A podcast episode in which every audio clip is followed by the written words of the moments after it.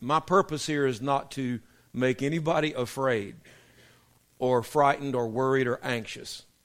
Because when all this is over, we know that if we're Christians, we end up ruling and reigning with Christ. Amen? So take comfort in that. But knowing that, we have to realize as grown ups, as adults, that this life is not just a cakewalk through the, as Tiny Tim said years ago, tiptoe through the tulips. You know, that's just not the way it works. Bob Willoughby told me a joke yesterday. Said there was a guy in a pastor's church always asking the pastor, Hey, pray with me about this, pray with me about that. I'm struggling with this. Pray with me, pray with me, pray with me, pray with me, pray with me. Finally, one day, the guy just wore the old pastor out. Pray with me all the time, day in, day out, week in, week out for years. Finally, pretty much about the same stuff. Finally, called the pastor one day and said, Pastor, I need you to pray for me. And the pastor said, Stop. He said, I done prayed and prayed and prayed and prayed for you. I'm sorry. You're just going to have to face hell like a man. I about fell off the couch. Sometimes we have to we have to face things, and I, of course we don't want anybody to face hell, but we have to face things and deal with things in a way that will enable us to have, listen to this now, an accurate understanding of what we're dealing with. If you're deceived, how do you know? That's a powerful question. Now, when it comes to end time prophecy, there are a lot of incredible things that the Bible says. I mean, they're, they're astonishing things, they're amazing things. The world as we know it, once this prophecy wheel kicks into motion, the world as we know it will never be the same again. And one of the reasons I knew the world wasn't going to end yesterday is that the world never ends. Not until Jesus remakes it at the end of all things. So, you never have to worry about planet Nibiru crashing into the earth and destroying it. That's not going to happen. The Bible does say, though, there will be a new heaven and a new earth because the first heaven and the first earth had passed away. Now, what I want to do for a few minutes is I want to read you some scriptures that have to do with the end times. And I could read a lot of them, but I'm, I'm not going to read all of them because I got to walk through this. But I want you to pay close attention to the scriptures. And all this has to do with the timeline. This, this is, there's a lot of discussion going on in the ecclesiastical pastoral circles. I even had a pastor contact me this morning and ask me, What do you think about this part of end times because he's preaching on the end times too. How do you feel about this? What do you feel about this, this occurring here or this occurring there? And we corresponded for a few minutes, and he said that he agreed with what I said. Not that that matters, but the point is there's a whole lot of conversation in ministerial circles about eschatology. And eschatology is basically 50 cent word, simply means the study of end times things. So if you have your Bibles in whatever form you possess them, grab those and, and I used to say turn to, and years ago you'd hear all these pages turning. Now you don't hear anything as people have their keys silenced, and you just so punch up Matthew 24. If you wanted to ask God, Father, I've heard everybody's take on this end time things. What's your take? You tell me from the horse's mouth what's going to happen. Matthew 24 is where you turn because this is Jesus telling us what's going to happen. Okay?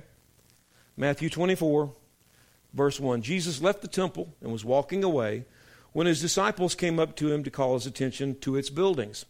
Do you see all these things? Jesus asked. Truly I tell you, not one stone here will be left on another, every one will be thrown down. That happened around 70, 68 to 70 years later when the Romans destroyed the temple in AD 70. As Jesus was sitting on the Mount of Olives, the disciples came to him privately. Tell us, they said, when will this happen, and what will be the sign of your coming and of the end of the age? Jesus answered, Watch out that no one deceives you. So, the first sign of the end times is deception. It's never been more prevalent than it is now. For many will come in my name, claiming I am the Messiah, and will deceive many. David Koresh. I can name Sun Myung Moon. I can go on down the list. You will hear of wars and rumors of wars. You can spin a globe and pop your finger down, and almost anywhere you put it, there's some kind of conflict going on. But see to it that you are not alarmed. In other words, don't be afraid. Such things must happen, but the end is still to come. Nation will rise against nation, and kingdom against kingdom. We've seen that in higher prevalence than we have ever in history going on right now. There will be famines and earthquakes in various places. How many earthquakes have we seen just in the past couple of months? Hundreds, hundreds of mini quakes in, of all places, around Idaho. Weird. Had one in Oklahoma not too long ago. Of course, they had another one in Mexico this morning. All these are the beginning of birth pains.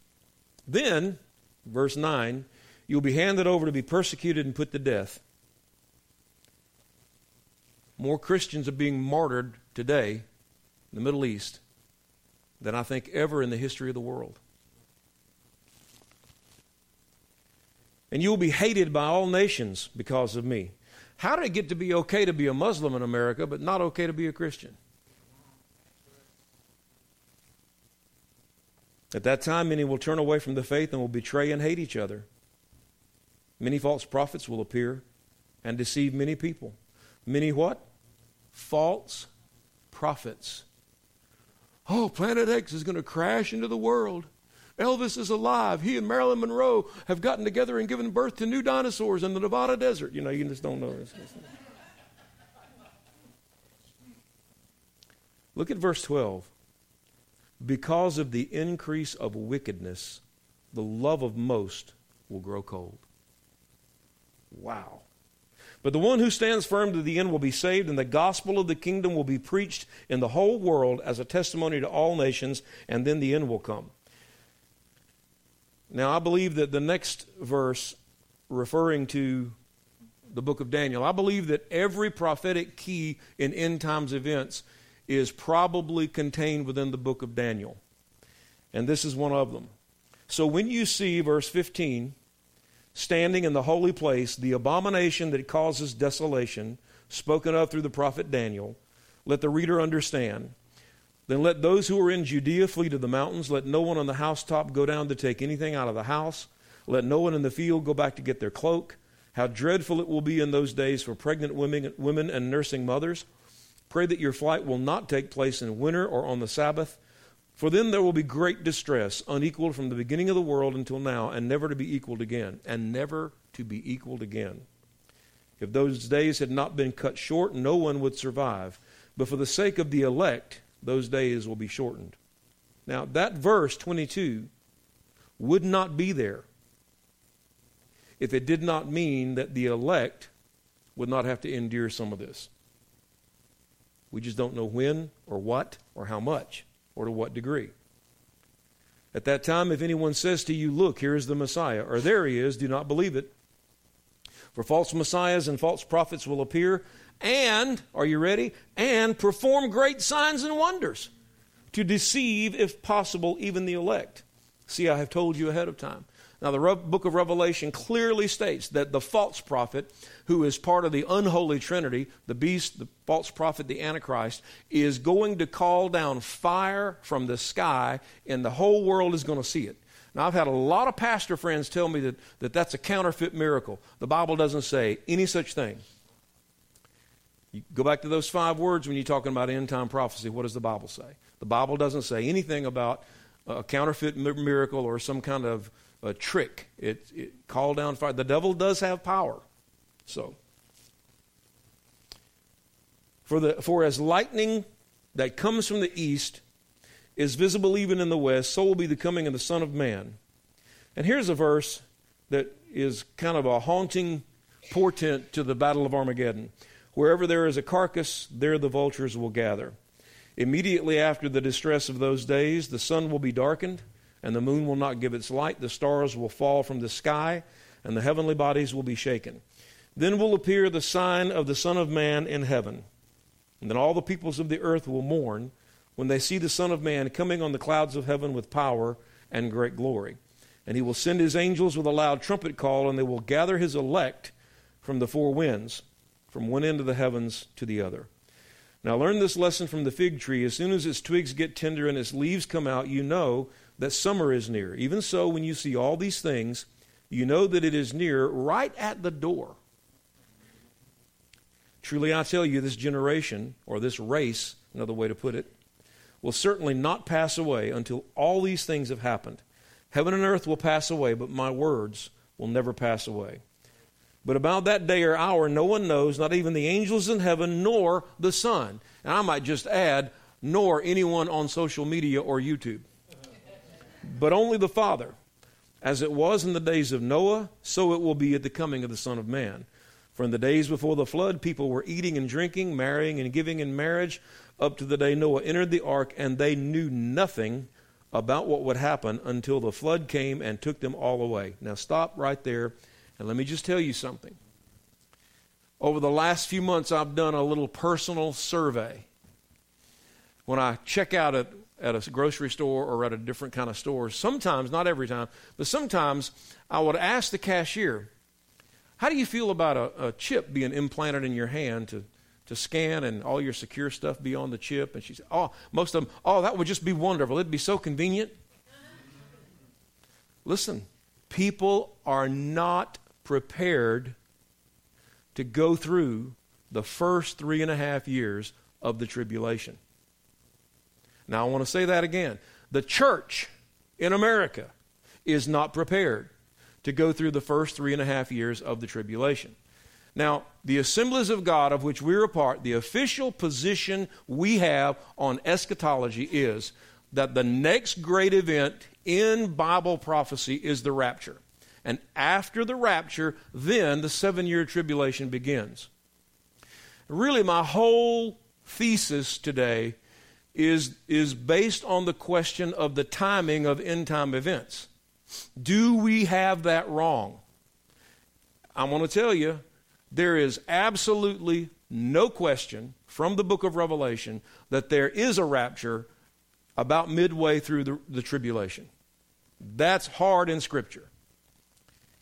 Um, the Bible does not say, however, that prior, it doesn't say it clearly, prior to the tribulation, the rapture occurs. That, that's not in black and white. But we know for a fact there is a catching away in the middle of the tribulation. Now, I've always preached, I've always taught, and I've always believed that the rapture occurs first, and then the seven year tribulation begins. Now, be aware that the tribulation is basically two, three and a half year periods of time that transpire concurrently. Let me give you the timeline as we see it now in terms of how this thing's going to flow, and I'm going to do it with volunteers from left to right. So I need somebody to come up, and don't, don't make this take a long time. Just come up. I need somebody to come stand right here, and you're going to represent the rapture. Okay? I need somebody to stand right beside him, and you're going to represent the first three and a half years of the tribulation. Okay? I need somebody to come stand right here, and you represent the midpoint of tribulation. A lot of things happen three and a half years into the tribulation. Hey, I appreciate you guys helping me out here. I need somebody to come stand right here, and you're a real troublemaker because this is the last three and a half years of the tribulation. Don't make me wait. Come on, give me a volunteer. Come on. Come on. Come on, Longshanks. Troublemaker. Troublemaker. All right. Somebody come right here. You represent the second coming of Jesus Christ.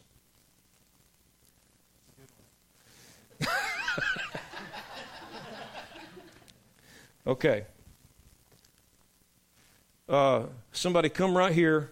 You represent the Battle of Armageddon. Y'all are taking too much time. I need somebody. Come on. Thank you.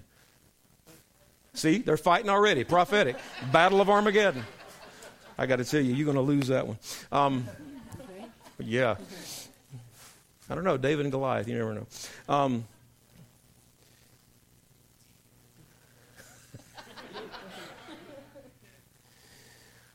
I need somebody to come stand right here and you represent the thousand year millennial reign. the 1,000 year millennial reign. I need somebody to come stand right here and you represent the great white throne judgment. I need one more person to come stand right here and you represent the new heavens and the new earth and the holy city. Dave, you're big enough to deal with all three of those. so, all right, now this is the timeline as I've taught it, as the Assemblies of God believes it, and as most prophetic teachers, I can't say most, yeah, probably most prophetic teachers in America believe. Now, I will tell you this the rapture happening before the seven year tribulation, first three and a half years, midpoint, second three and a half years. The rapture happening here is a uniquely American thing.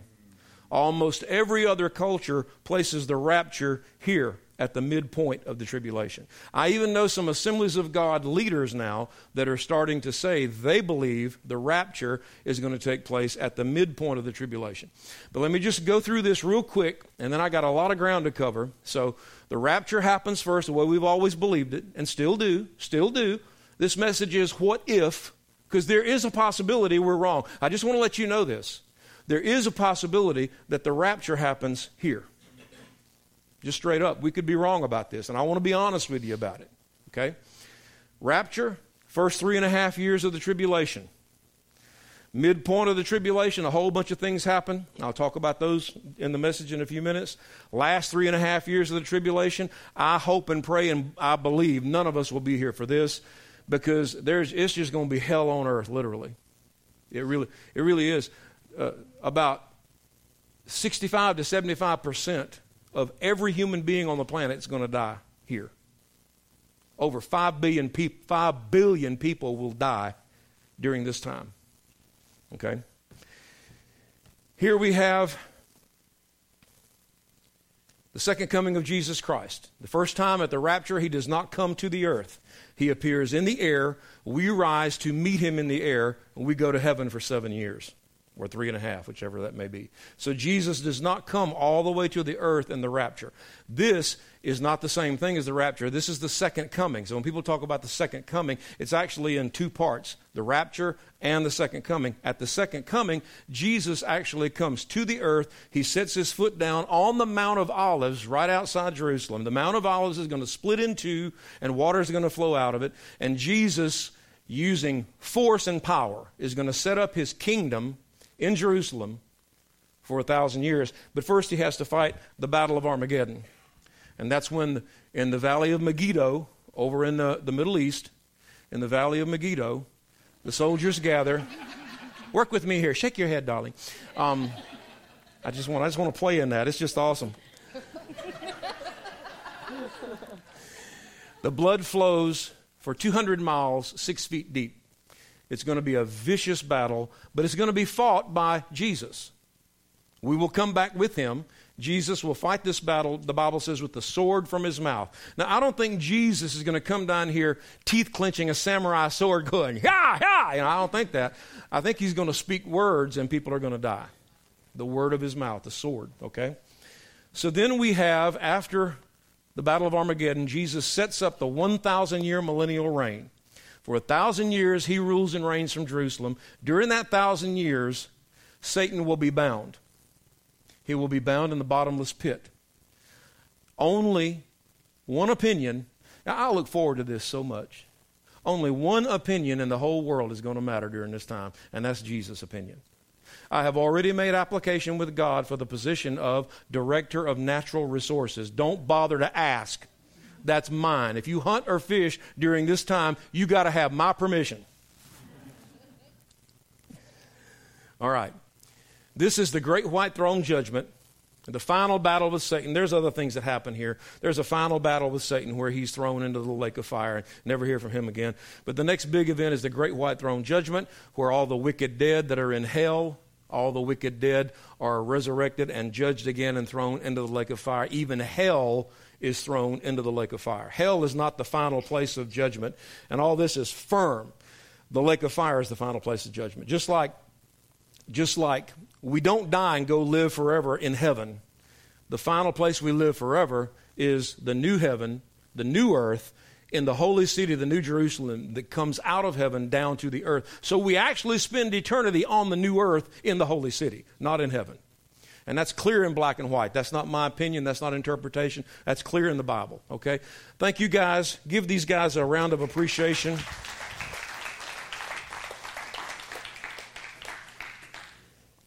Now, I've, I've taken a lot of time with that. But the, the thing of importance about this message is when do these things occur? Mainly the rapture. When does the rapture occur? Is it at the beginning of the tribulation or is it at the midpoint? I don't believe it's at the end. I believe it's either at the beginning or at the midpoint. But there's a huge difference between these two. There are other things that we might not be exactly right on. And one that I'm deeply concerned about is the mark of the beast. I'm very, very concerned about this. Now, uh, uh, based on all the his, historical eschatological teaching that I've received and I've studied and all that, the mark of the beast is supposed to make its appearance at the midpoint of tribulation. What if we're wrong? What if it doesn't start on exactly the midpoint? What if it starts two years earlier and, and morphs into it? What's it? What if it's beginning now, which I think it is? Uh, and and is, is the, the, the platform, the template is being laid for what's being presented now to become the mark of the beast. There are a lot of things about the mark of the beast that even the average Christian doesn't understand. If you don't hear anything else I say today, now I want you to pay attention to this because this is important. One of the most important things you're ever going to hear me tell you about end time prophecy and your eternity. Now, listen to me. Don't be thinking about nothing else right now. I'm serious. If you take, if anyone takes the mark of the beast in their hand or in their forehead, you can never be saved you are going to hell. There is no hope if you take, listen, I want to say this again. There's no forgiveness if you take the mark of the beast. There is no hope. There's no second chances. There's no forgiveness. There's no salvation for you. Well, I won't take the mark of the beast. Yeah, but that's easier said than done because without it, you're not going to be able to buy or sell anything. And so a lot of people, and, and nobody is going to get on CNN or Fox News and say, Tonight we introduce the mark of the beast. It's not going to come on that way. The Antichrist in Brussels is going to tonight crank up the beast system and introduce the mark of the beast, and we're all going to worship Satan. That's not going to happen. It's going to be called something else. The Antichrist is not going to be called the Antichrist, except by Christians who they're going to brand as right wing lunatics. So I want to talk to you about what to look for and what, what to think about. And what if we're wrong about some other things? What if we're wrong about the appearance of the two witnesses? What if about the timing? What if we're what if what if these things aren't so clear and cut and dry as we've been taught all our lives? What if it what if it's more overlapping? What if there what if it's amorphous and nebulous and, and not as clean and crisp around the edges? So here's, here's I want to share these seven signs that you need to look for. Number one, you need to look for a chip implant in your hand or forehead that begins to be implemented. Why does not matter. This, uh, that, that last statement, why, doesn't matter. Now, listen to me. I want to tell you this. I want you to hear me again. You cannot take a chip in your hand or your forehead for any reason ever. And here's why. When it first comes out, it might not, it might not actually be in God's sight, the mark of the beast. But it could become that. And if you get in this on the ground floor and you've got something in your body that can become something other than it was originally presented, and it starts out as something relatively innocent and innocuous, and all of a sudden it morphs into something more. And once you've got it, you go to say, "Oh, come get your, come get your, uh, come get your financial records. Uh, we'll just load them onto your chip microprocessor, and then you can buy or sell at the grocery store. You put your hand on the scanner, it scans your ID, and they, and they read the top, get your financials, and they charge you. Uh, people in America are already taking chips to get in and out of their workplace, to open doors at the, at the corporate buildings where they work. Why is this going to happen? Well, I'll tell you why. Last week, if you don't know this, the biggest security hack so far in the history of our country financially took place. 150 million people, personal credit and financial information, including their social security numbers, was hacked in the Equifax hack. Let me, let me say that number again 150 million. Do you realize that that is more people than are actually working in America right now? That's a bigger number than the workforce. They got everybody that's working and more. They got all their information. If, if, and chances are, every, most of the people in here, you got pop. Somebody's got your information right now. Chances are, they're telling you to fix it. You got to go do a credit sweep and, and and get your credit and everything changed and get everything locked down. That's going to be one of the reasons why this happens so that people can't hack you. Get your, get your information offline so much and get it where people can't steal your identity. Now, that's not the real reason for the chip. The real reason for the chip is allegiance to the Antichrist, but it's never going to be presented as that. I say to you again if you ever take the mark of the beast. And I'm not saying it's definitely a chip. I personally believe it is. I don't think you're going to see people run around with 666 tattooed on their forehead. I used to give out tracts that had that. Everybody standing around with 666 on their forehead. That makes no sense at all. I don't think it's going to be a barcode. I don't think it's going to be anything that you can externally, a barcode doesn't cut it. I think it's the Verichip. That's my personal opinion now. I can't, can't prove that's what I think. So, a chip implant in your hand or forehead begins to be implemented, it doesn't matter why, and it doesn't matter when. Just don't take it. Now, I want to I wanna go here, and, and for those of you who get vexed when I talk about bushcraft or survival, just put your vex meter on hold for a minute, because I want to tell you why this is going to be a, a big deal.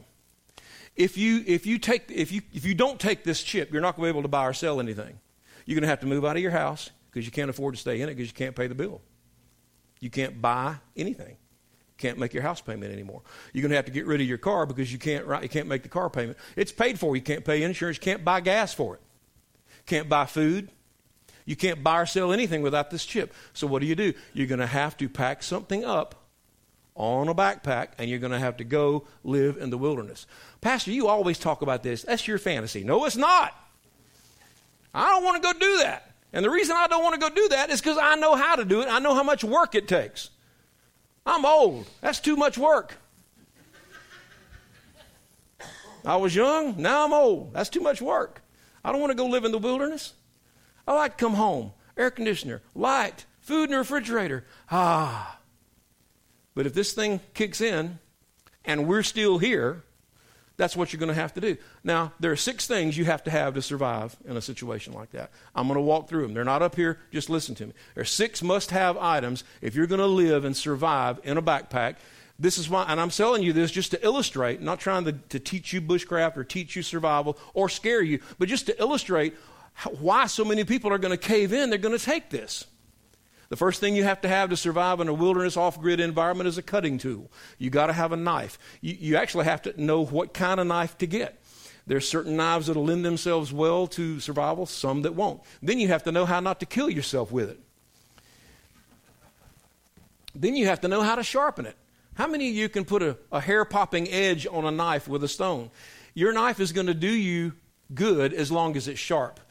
Three weeks into the off grid situation, your knife's going to be as dull as a butter knife. If you don't know how to sharpen it and keep it sharp and keep it honed, you're not going to, you're not going to be able to use it. It's not going to do you any good.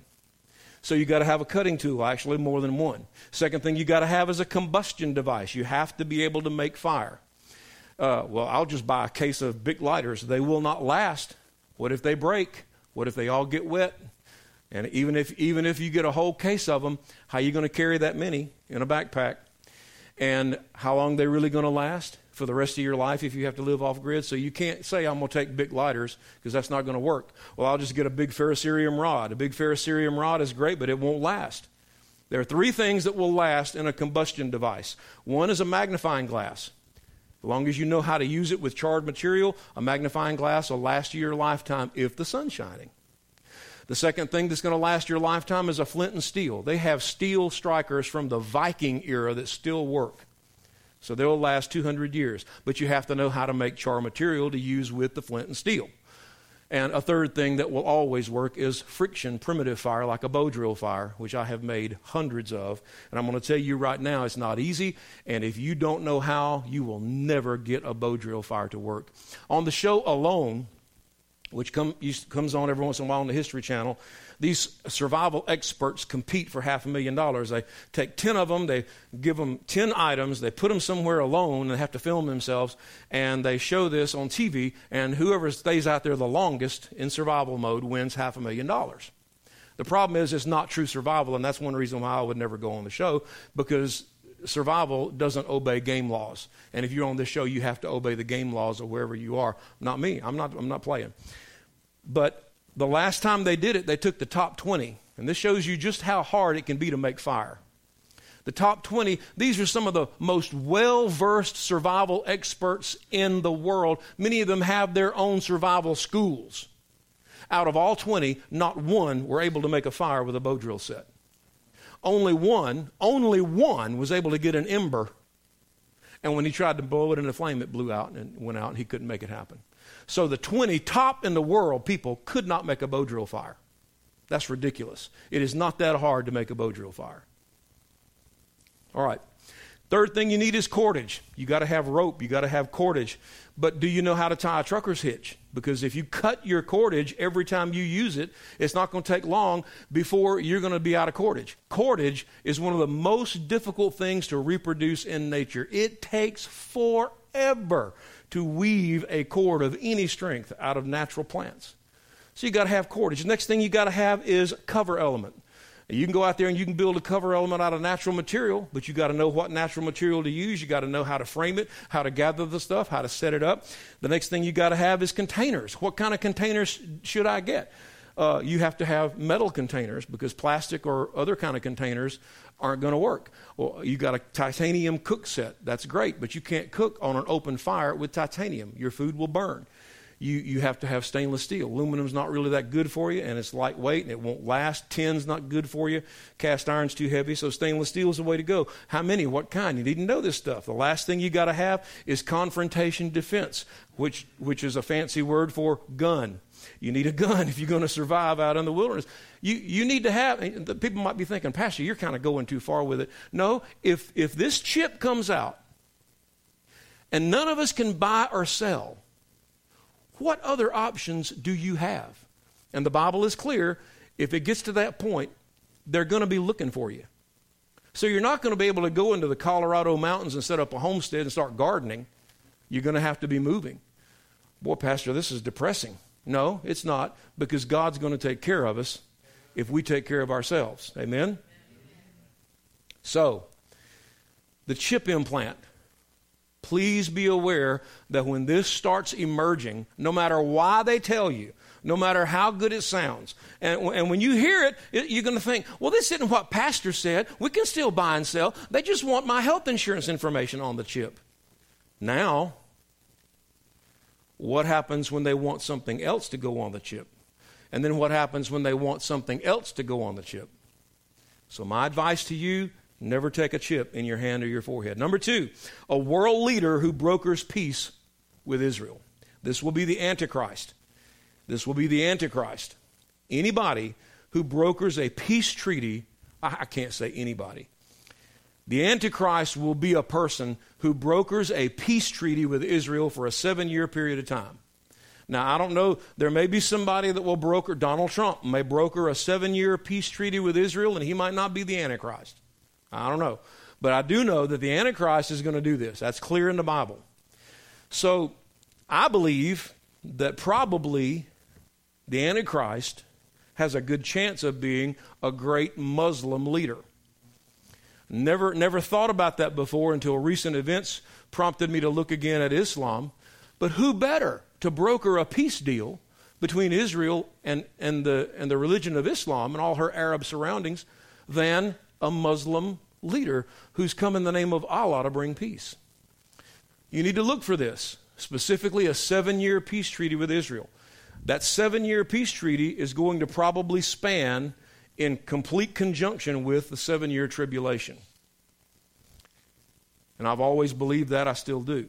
And that person will be the Antichrist. when the Revela- book of Revelation talks about the four horsemen of the apocalypse, the first one is the white horse whose rider wears a crown, he's given a bow, and he goes out bent on conquest. Some people teach that that's Jesus Christ. That's not Jesus, that's the Antichrist. He's the first seal that opens. So, one of the first things that happens early in eschatology and end time prophecy is the Antichrist makes his appearance. Again, you're not, you're not going to hear him referred to as the Antichrist. You're not going to hear him referred to as, as this evil, wicked, fire breathing person. People thought Adolf Hitler was the Antichrist.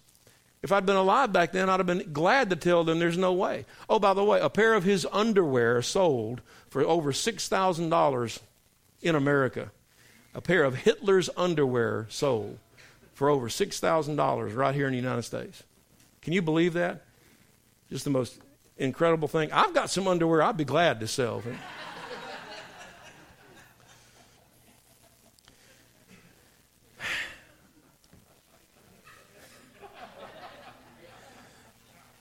Another thing that you need to be looking for in terms of people who make an international appearance. This, this individual is going to be the consummate politician at first. He is going to be able to make peace where nobody else has been able to make peace. He is going to be so persuasive, so convincing. And I'm going to tell you, anybody that can make peace between Israel and the Arabs, they're going to be a masterful politician. This guy is going to be able to do that. He will be the Antichrist. At the three and a half year point of the tribulation, halfway through it, we know this is hard fact too, halfway through the tribulation, the Antichrist is going to break this treaty. And at that point, he is going to reveal himself, he is going to turn against Israel, and he is going to try to destroy Israel. Now, I read to you earlier, Jesus referred to something called the abomination that causes desolation. A lot of people have have speculated on what that might be. I think I know what that is, and I think I think I know it from from the Bible. And I've got I've got a new iPad over here, so I would turn to it, but it would take me a few minutes to find it, and I just don't want to take the time to pretend I'm preaching while I'm looking for something. In the New Testament, one of Paul's letters, he refers to the day when the, when the Antichrist, or the, the son of perdition, as they call him, or the man of lawlessness, all these things refer to the Antichrist, is going to proclaim himself to be God in the temple in Jerusalem.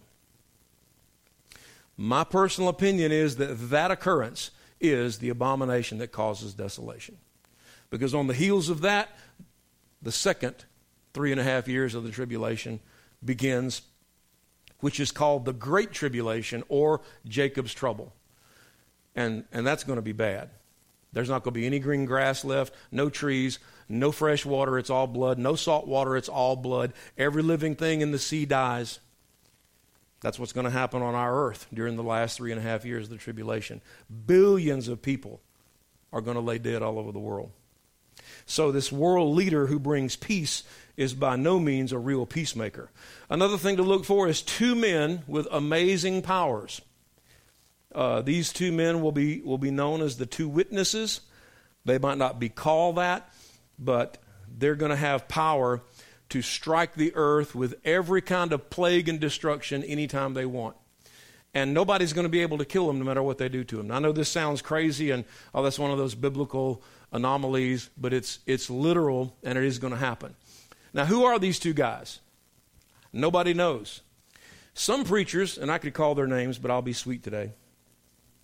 Some preachers have said and firmly preached that the two witnesses have to be Enoch and Elijah, have to be because they're the only two people that were caught up off the earth and never died. There's one great flaw in that thinking. All the people who get raptured when Jesus comes back aren't going to die either. So, it doesn't mean that Elijah and Enoch have to come back and die any more than any of the rest of us who get raptured. Notice I said us. We don't know who the two witnesses are. We don't know where they come from. We don't know anything about them.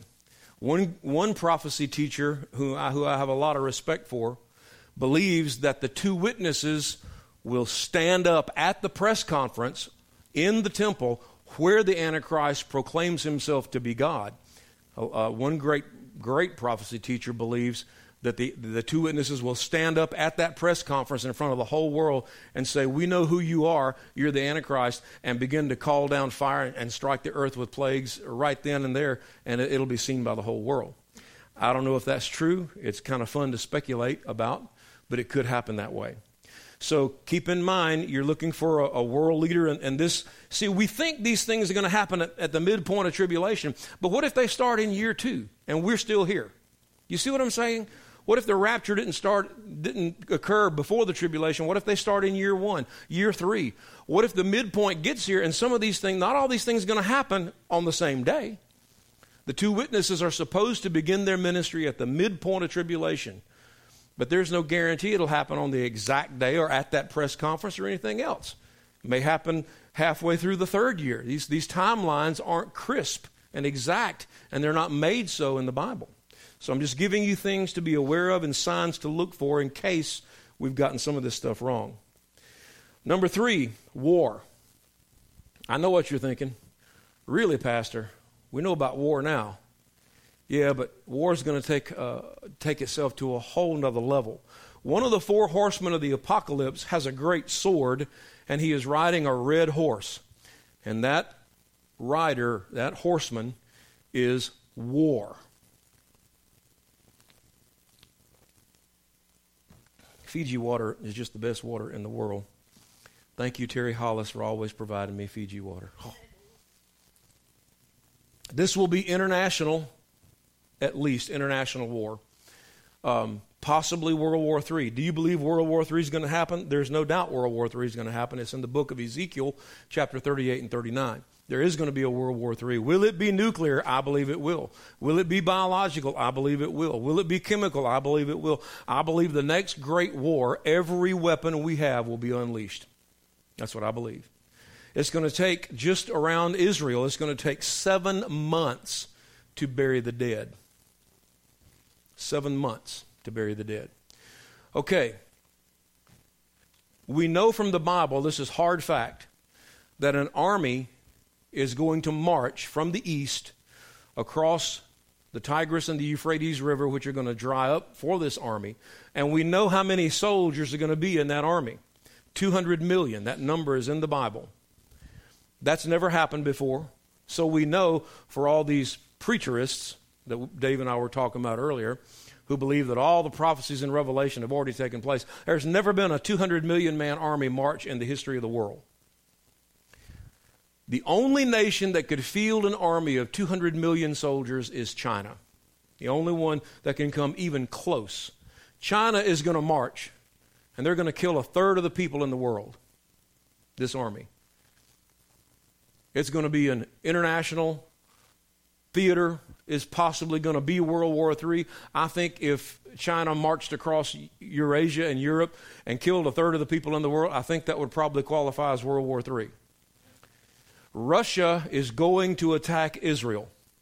That's going to happen, and Israel is going to destroy Russia in one hour. That's in the Bible. I don't have time to look all this up. If I did, we'd be here till 3 o'clock. But it's going to happen. And that's clear in Scripture in the Bible. Israel is going to destroy Russia in an, in an hour, at least the armies of Russia. Might not destroy the whole nation, but the armies that come against them, and it will be nuclear. They're going to destroy them completely. I personally believe, as long as the United States, this is my opinion, a lot of people have asked me, Pastor, is America talked about in end time prophecy? The answer is no. We're not in the Bible. Some people think, yes, we are. Yes, we are. I know. Call on me. I got the answer.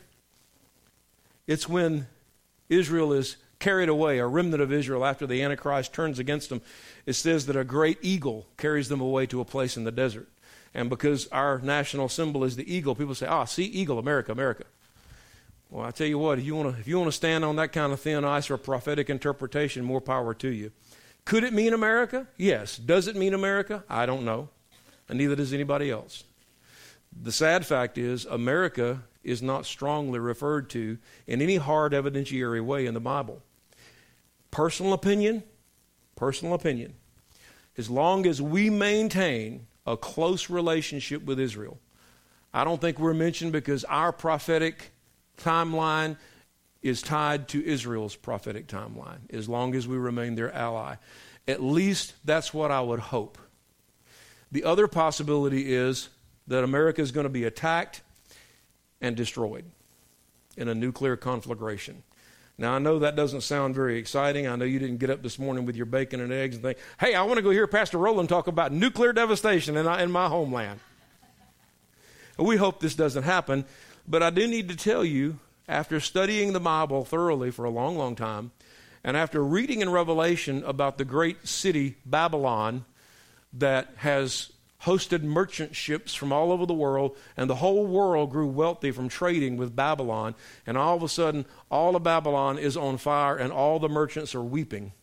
I used to think, man, what city could that be? What city could that be? And it occurred to me, maybe it's not a city at all. Maybe that's a biblical euphemism for the whole country of America. David Wilkerson prophesied before he died that he saw the entire city of New York engulfed in flames. I don't know if that's true, but it could be.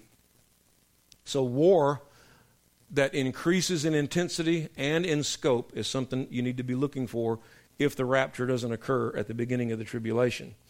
Next, famine. Famine is going to be so bad, it's mentioned as one of the four horsemen. People will be willing to pay a day's wages for a quart jar of wheat or a loaf of bread. A whole day's wages for a loaf of bread. That's how bad it's going to be. Famine naturally follows the devastation of international global mater- uh, military conflict because all the stuff has been blown up, burned up, all the supplies are gone, uh, the ground is parched. It's, the, it's, it's just not a good environment for growing crops. During the time of the war, and wars don't always last a few days and they're over. I mean, and, and if you have a nuclear war, you don't want to eat the food in that ground that's been poisoned by radiation. So, famine the result of war and upheavals of nature. Number five, plagues. You can expect new and old plagues to emerge and to be resistant to medicines. This is one of the horsemen, the fourth horseman of the apocalypse is death, and hell follows close behind him. He rides on a pale horse. The movie Pale Rider with Clint Eastwood was taken from that verse of Scripture. Wars, famine, and plague will result in, and I should have added this, but I didn't, in between 1.8 billion dead and 5 billion dead. Before it's over, but anywhere between 1.8 and 5 billion people on the earth will be dead from war, from the four horsemen of the apocalypse, and from upheavals of nature. That's a lot of dead folks. Now, the next thing you can look for is the martyrdom of Christians increases. The Bible is very specific about this, and I kid you not, right there in the book of Revelation, the way they are martyred is through beheading. I always thought when I was younger, who's gonna who's gonna behead people? Nobody does that anymore. All of a sudden, here comes ISIS, and they just live to saw people's heads off with knives, and they're doing it today to every Christian they can find anywhere in, anywhere in the Middle East. This is going to continue. If you had told me when I was 25, 30 years old, if you had told me that what's happening in the Middle East would be happening today, I, I got to tell you, I just, I just wouldn't have believed you. And I can't believe there's not more international outcry against it. Somebody needs to go, go over there and, and clean house I mean, they're, they're just torturing people to death. They're, they're trying to create ways. And the Bible talks about that. They invent ways of doing evil. 2 Timothy chapter 3. They invent ways of doing evil. Romans chapter 1. So the martyrdom of Christians is going to increase. And lastly, a great earthquake like none that have ever taken place on the earth is going to happen. Now, there's several big earthquakes in Revelation, and we don't know which one takes place at what time. But if this giant, and, and I'm not guessing on seismic activity, but I would imagine something over a 9, 9.2, 9.5 happens, especially in a populated area, then keep your, keep your eyes and your ears open for seismic activity. That's all a part of it. Now, there are some mid tribulation events that you need to be aware of, too. The two witnesses appear, and they just create havoc in the world. And there should be an E on the end of create, but they, they, they create havoc. And they call down plagues. But these are good guys. And they're going to witness they're going to do their thing for three and a half years. Right before the end of the tribulation, the beast is going to rise up and kill them. And they're, they're, going to be, they're going to be so happy, the world's going to be so happy that the two witnesses are dead, they're going to exchange gifts like it's Christmas. And they're going to leave their bodies in the street and, and refuse to bury them. But three days after they kill them, they're going to come back to life right in front of everybody. And then they're going to ascend to heaven. So, the two witnesses, something to look for. The Antichrist breaks the treaty and attacks Israel. When the same guy who made the peace treaty breaks the peace treaty and moves to attack Israel, if, if we're all still here and we're all still functioning and, and society hasn't completely disintegrated, we need to be aware. We see that. We see this happen. Jesus coming has to be like imminent right now. Get ready, you know. The chip in the hand or the forehead becomes mandatory worldwide. And it will. You'll be forced to take it or they'll kill you. That's why we'll be on the run. It will become mandatory worldwide. Now, not everybody's going to take it. And there are going to be some people who are rebels. Just think, if we're on Star Wars, we'd be, we'd be fighting with Obi Wan and Luke Skywalker. rebels. Where's the rebel camp? I'd love to have one of them speeder bikes. that would be so cool. But we'll be rebels, and we'll be living out in the woods, in the mountains, if that if this if it gets that bad. And again, I hope none of this ever happens. But but just in case we are here, when the chip in the hand or your forehead becomes mandatory, then you know for sure this is the mark of the beast, and we got to get out of here if you, and, and you, you don't ever take it. But, but when that happens, you know Jesus coming is like right now. Now, this next one's going to be freaky, but it's in the Bible. Angels are going to be seen all over the world. And this is right in the book of Revelation, and they're doing the same thing. They're preaching the gospel. They're going to be flying through the air in the languages of every person, and they're going to be preaching the gospel all over the world. What are they going to look like, Pastor? I have no idea. Do they have wings? I don't know. They might be on little jet packs. I don't know. I'd love to have a jetpack. Rocket Man. Anyway, angels are seen all over the world and they're preaching the gospel. The Bible says that the gospel will be preached all over the world and then the end will come. Just two weeks ago, we discovered a brand new, unreached tribe in the Amazon jungle. We didn't know they were there, and nobody had ever contacted them before. And the loggers killed a half a dozen of them. So our first contact was, oh boy, people we've never met. They're in, they're in the way of us cutting down a tree. Let's kill them. Next, there will be an asteroid or a meteor or a comet that crashes to the earth? I believe so. John saw in Revelation a huge mountain all ablaze crash into the sea, and it toxified the ocean. Uh, there will be a massive death of ocean life. And the Bible says at one point in the last three and a half years of the tribulation, every living thing in the sea died.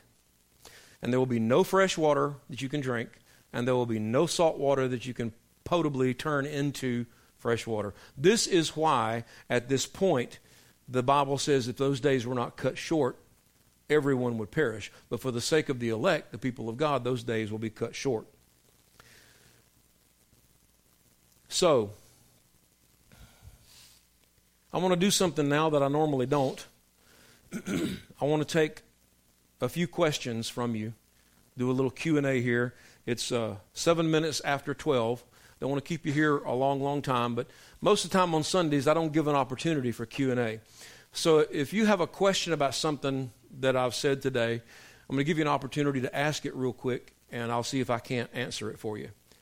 Buffy?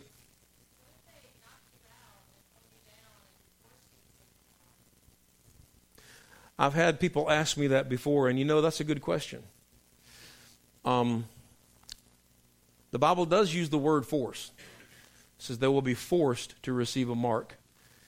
And I think, I think my personal opinion, the word force there means under threat of death. So you, you get captured, you may have a choice. You take this mark, or we're going to cut your head off. Let them cut your head off. I, am not. I'm going to fight. I'm going to bite them. If I can't do nothing else, I'm going to bite. You, I just ain't going to kneel down there and say, okay, cut my head off while I sing a hymn. I'm going to try to kill every one of them I can. Face hell like a man, you know. them, not me. I really am. I'm not, I got a, I got a little piece of advice for you. Don't ever let anybody tie you up or tape you up or put you in handcuffs. Die a free man. Don't let anybody bind you up. Mm-mm, not me. You ain't going to tie me up now. But that's a good question. I think the force will be threat of death.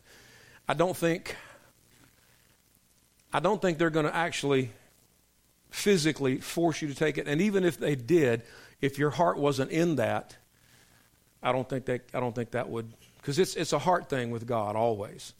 So I don't think it's about the the presence of it being there. I mean, don't take it. But I don't think I think the Bible would let us know that. You know, if, it were going to be forcibly put in us, I don't think I think they're going to want you to consent and the force will be you take the mark or you die. I think personal personal opinion. That's what I think.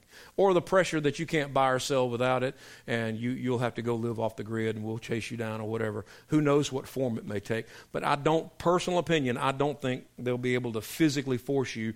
And, and that would take away your freedom of choice, and God never does that. Okay, somebody else. Question. Bob.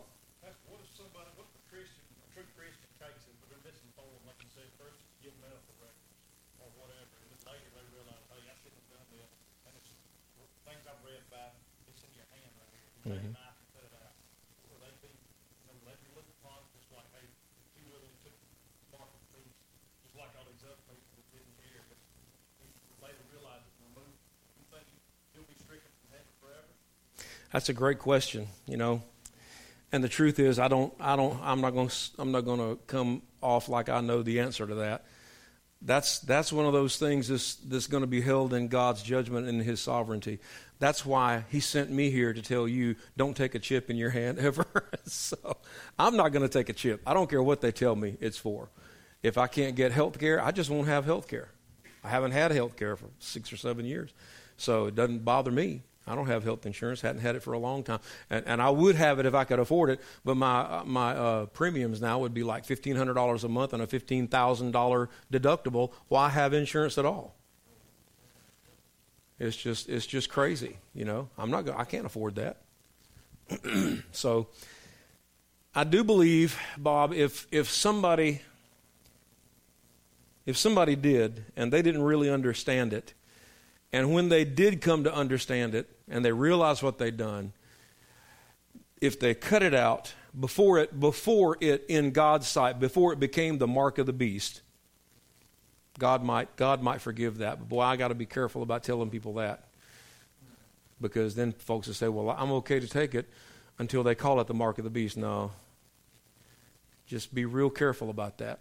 So that's that's that's one of those gray areas that boy, we just don't know the answer to, and I'd, I'd stay away from it.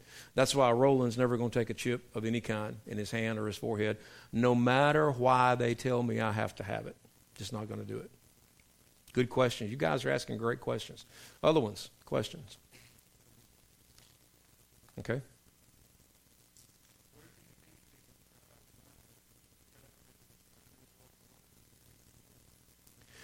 That's a good question. The the Bible talks about the Antichrist is going to try to establish a world a world order of one government. Everybody says one world government, but it's really a one government world. He's going to try to coalesce political, military, economic and religious philosophy and policy into a one government world. The Antichrist will do that. I think he'll start doing that as soon as he gets on the international scene. I think that will culminate at the midpoint of the tribulation when he decides, okay, Israel doesn't want to be a part of this, so we're just going to break this treaty with them and we're going to destroy Israel. This, this, everything is going to start out being voluntary, but it's going to end up being mandatory.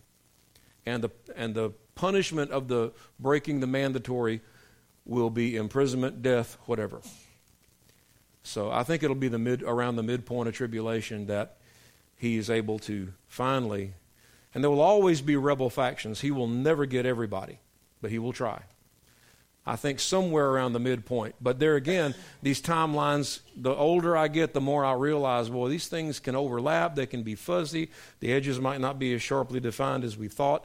So, what this whole message is, is really an exercise in, in brutal pastoral honesty to be very real with you and tell you we, we just might not know these things as well as we, the, the spiritual leaders in the country, think we know them. So, I'm just being real honest with you. Other question? Good questions.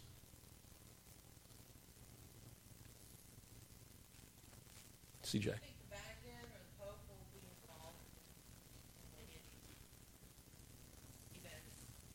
That's a great question. The question was Do I think the Vatican or the Pope could be involved in any of this? And there is a possibility, yes. Um, Islam and Catholicism are the two biggest religious groups in the world. So when I was younger, we were always taught that the, that the Antichrist would probably be one of the popes.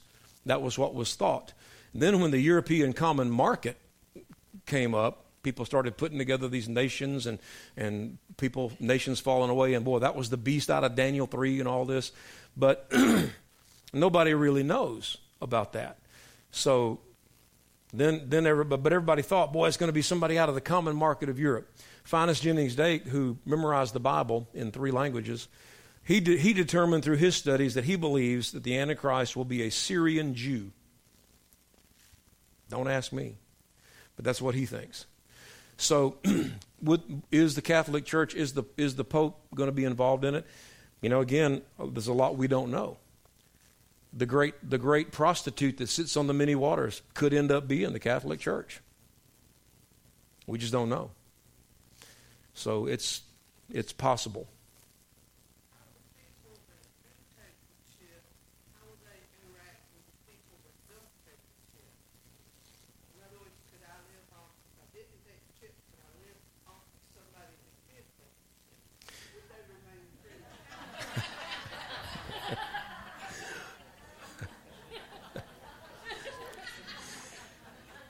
This lady's a genius.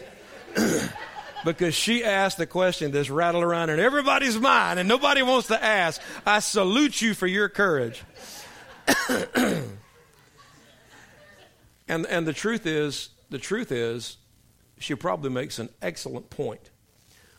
I have in my family, well, let me, let me rephrase that. I have in my extended, not my personal family, but my extended family, people who are at best agnostic, at worst atheistic. They're going to take the mark of the beast when it comes. If they want to run the risk of being caught, it'll be like hiding the Jews in World War II, and the Nazis are looking for them. Same thing. Um, if they want to take the, run the risk of me coming to their house and and it's going to be very hard because these drones now have IR technology, infrared. You can't escape that unless, well, you can escape it if you have a land shark.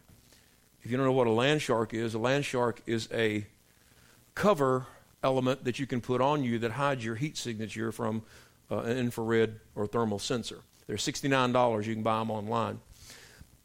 but there's, you know, there's a lot of different ways, a lot of different camera slats and modes that cameras have to be able to spot. So unless you're living in their house, if you live in the woods behind somebody's house, and if they're caught feeding you, then they could go to prison too. So it's going to be between you and the person who has the chip. Personally, me, I'm going as far into the wilderness as I can. And here's the other thing the reason I'm talking about these six things you got to have, you're going to have to be mobile. Because if you stay in the same place too long, they're going to come get you. So you're going to have to be constantly on the move. And the Bible even talks about that. That's why you got to get you a good backpack if you want to survive it and fill it up with the right stuff. So, good question, though, right here.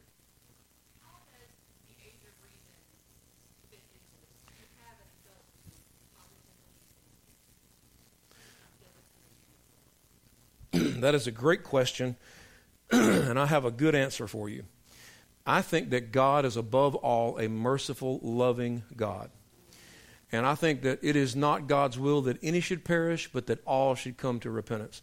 I think if God is going to judge us in any way, he errs, not that he errs, but he comes down on the side of mercy, grace, and love. And when it comes to impairment, eh, God judges that person based on his perfect knowledge of their mental capacity. The Bible says that we know that the Lord's judgments are right. So God will God will take care of people that are that are impaired, and uh, of that I have no doubt nor worry. God's going to be righteous and just in all His judgments regarding that. Shannon, good question though.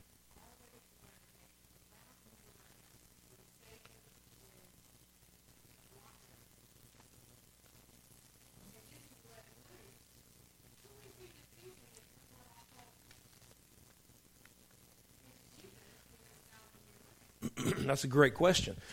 I've done an end time series here where I get into all this in great detail. It takes about eight weeks, ten weeks to go through the end time series. I've done it, I don't know, half a dozen, ten, you know, eight or ten times over the 22 years Pastor Don and I have been here.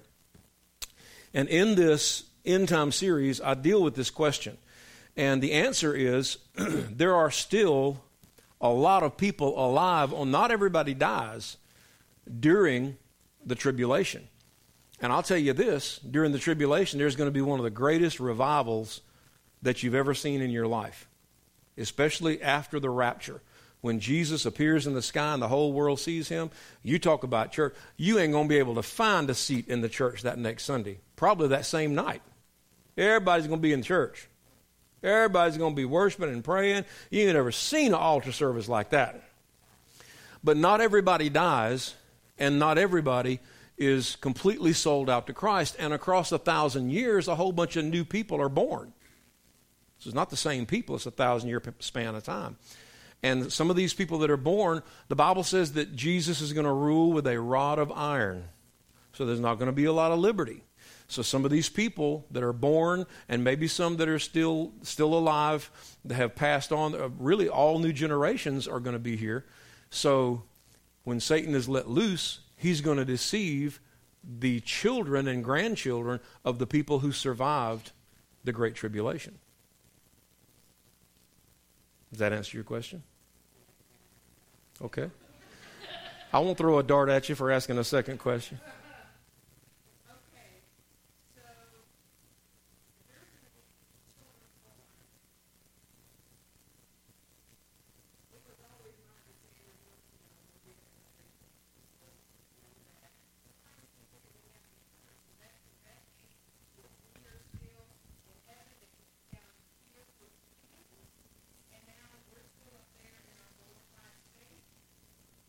No, there are going to be there are going to be three or four different types of beings on the earth during the 1,000 year millennial reign.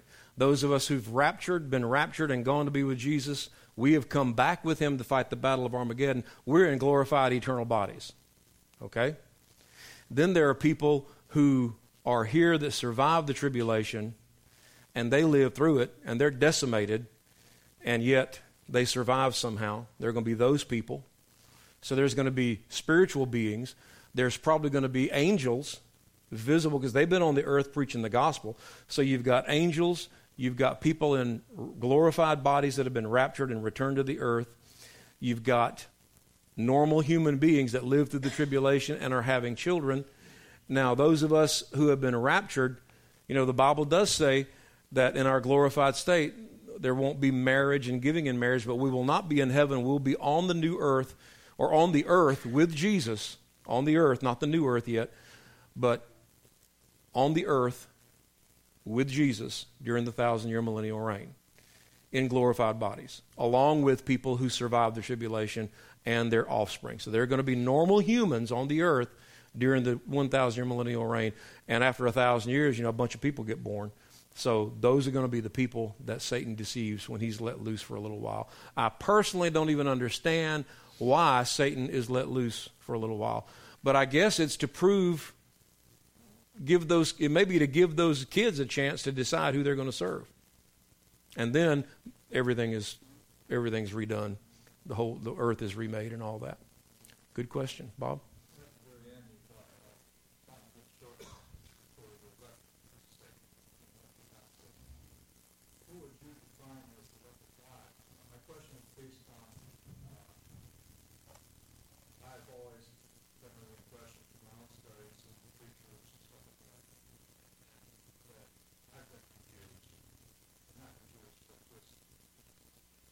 Uncertain, uncertain, yeah. Uh, is there a distinction between Gentile and Jew during this time? Is the elect actually Jewish people, or is that us that was drafted, or how how do you define the elect? That's a good question. And my answer to that is I believe that the body of Christ, since Jesus' resurrection, I believe that we have been considered the wild olive branches that have been engrafted into Israel. I don't think God at this point shows a differentiation between Jew and Gentile anymore. I think if you're part of the body of Christ, you're part of the body of Christ. So, my personal opinion is the elect in the book of the Revelation is anybody who's a sold out, born again child of God. That's who the elect are. Okay? Okay, the 144,000 are Jews. They are 12,000 from each of the 12 tribes of Israel. They start their ministry early in the first year of the, of the tribulation, I believe, and their whole purpose is to go all over the world, and they do nothing but evangelize. You, and they have they're sealed in their forehead with some kind of seal from God, and they can't be harmed. They don't marry. They're never been, been all of them are male virgin males, never been married, and they're they're uh, celibate. And all they do is witness and win people to, to Christ. That's in the book of Revelation. But those are physical Jews. Okay? These are great questions. I'm, I got time for one more. We'll shut it down. One more, one last question.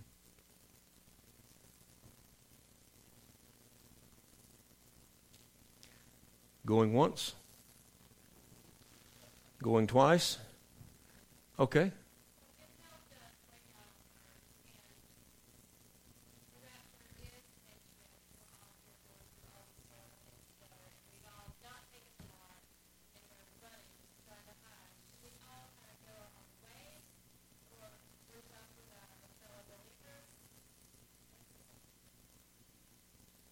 Buffy, that's a great question. Want to be careful how I answer this. It depends. And I, and I, I mean that. It depends on whether or not the United States military is still a functional entity and turns against its own people, or whether the United States military complex is destroyed. That's a huge thing. And here's why I say that. There is no way any group of people, no matter how large, you could take every single person in the United States, all 330 million, and pit them against the U.S. military in a battle, we would all die. Okay? Within, within hours, we'd all be dead. So you can't beat the military. If the United States military complex exists and turns against us and tries to enforce the mark of the beast or any of this stuff, you will not do well in large groups. You'll have to take your family and go. This is why every person in here needs to know survival skills. And I'm serious about that. People always want to roll their eyes at me. You do what you want. I know how to survive in the wilderness now. All I need is a good knife. That wouldn't be easy, but I could do it. If I got my 10, there are, there are actually 12 items that, that I'm going to have with me. Six you got to have, and six more make it easy. And uh, I do teach that in my survival and bushcraft classes, but I don't have one on the schedule right now. If, however, the United States military complex has been decimated and it's America's basically a wasteland and somehow we survived it, then by far the best thing to do is get in groups of people where every person has a contributing skill set to the survival of the whole. You'll do better as a group than you will as just individual families. Now, how large the group becomes an issue, there's a point of diminishing return with that. And I'll tell you something else. All you guys out there that hunt and fish, you're not going to feed your family hunting and fishing. You're just not. The, uh, I love to hunt. I'm under no illusions. I've been studying trapping for a long time. That's how you feed your family. You feed your family by owning a trap line. The, all the deer are going to be gone anyway. You're going to have to eat animals that are lower on the on the scale of desirability. You know, lizard soup might not be a bad thing if you if you're hungry. You know, but the idea that we're going to go out on the back 40 and just shoot a deer every few weeks, that's not going to happen. You're going to have to have hunting and fishing is great, but if you don't have real bushcraft skills and real survival skills, and you don't know how to trap animals, you're going to starve to death. So you, if you watch the show alone, every single one of them run into that very problem. They all they lose 40 pounds, and they all went. Several of them had to go home last round because they were starving to death. So that shelter and starvation are the two things that all those people run into. But that's a great question. So if the military complex is up and running, get your family and head to the woods. If the military complex is decimated, the America's been nuked, and everybody is a free for all, get away from any city as quickly as you can and go out to the to the countryside and find high ground close to a water source. And I hope you got some know how to defend yourself and keep yourself hidden away if you can. If if if if we're devastated, then we get together in a group. I wouldn't want a group much larger than this one. I think this is about as big a group as you could have and, and make it easy to survive. And then you'd have to move because you're going you're gonna catch all the animals for food out of the, out of the area where you are in, in, a, in, a few, in a few weeks. There's also a place called Survival Seed Bank that you can order heirloom seeds in a PVC pipe and you can plant them. And because they're heirloom, you can get the seeds out of those plants and plant more plants. Actually, one thing of heirloom seeds will last you and your family a lifetime of vegetables because heirloom seeds will grow again. Uh, hybrid seeds won't reproduce. You get a hybrid cucumber, take the seeds out of it, and plant it. Won't do you any good. It's like a mule. A mule is a cross between a donkey and a horse. Mules can't reproduce, they're all sterile. Any hybrid is sterile. So a hybrid plant is sterile. It has to be a uh, heirloom plant. All right? It's 12:30. We've gone long and let's all stand.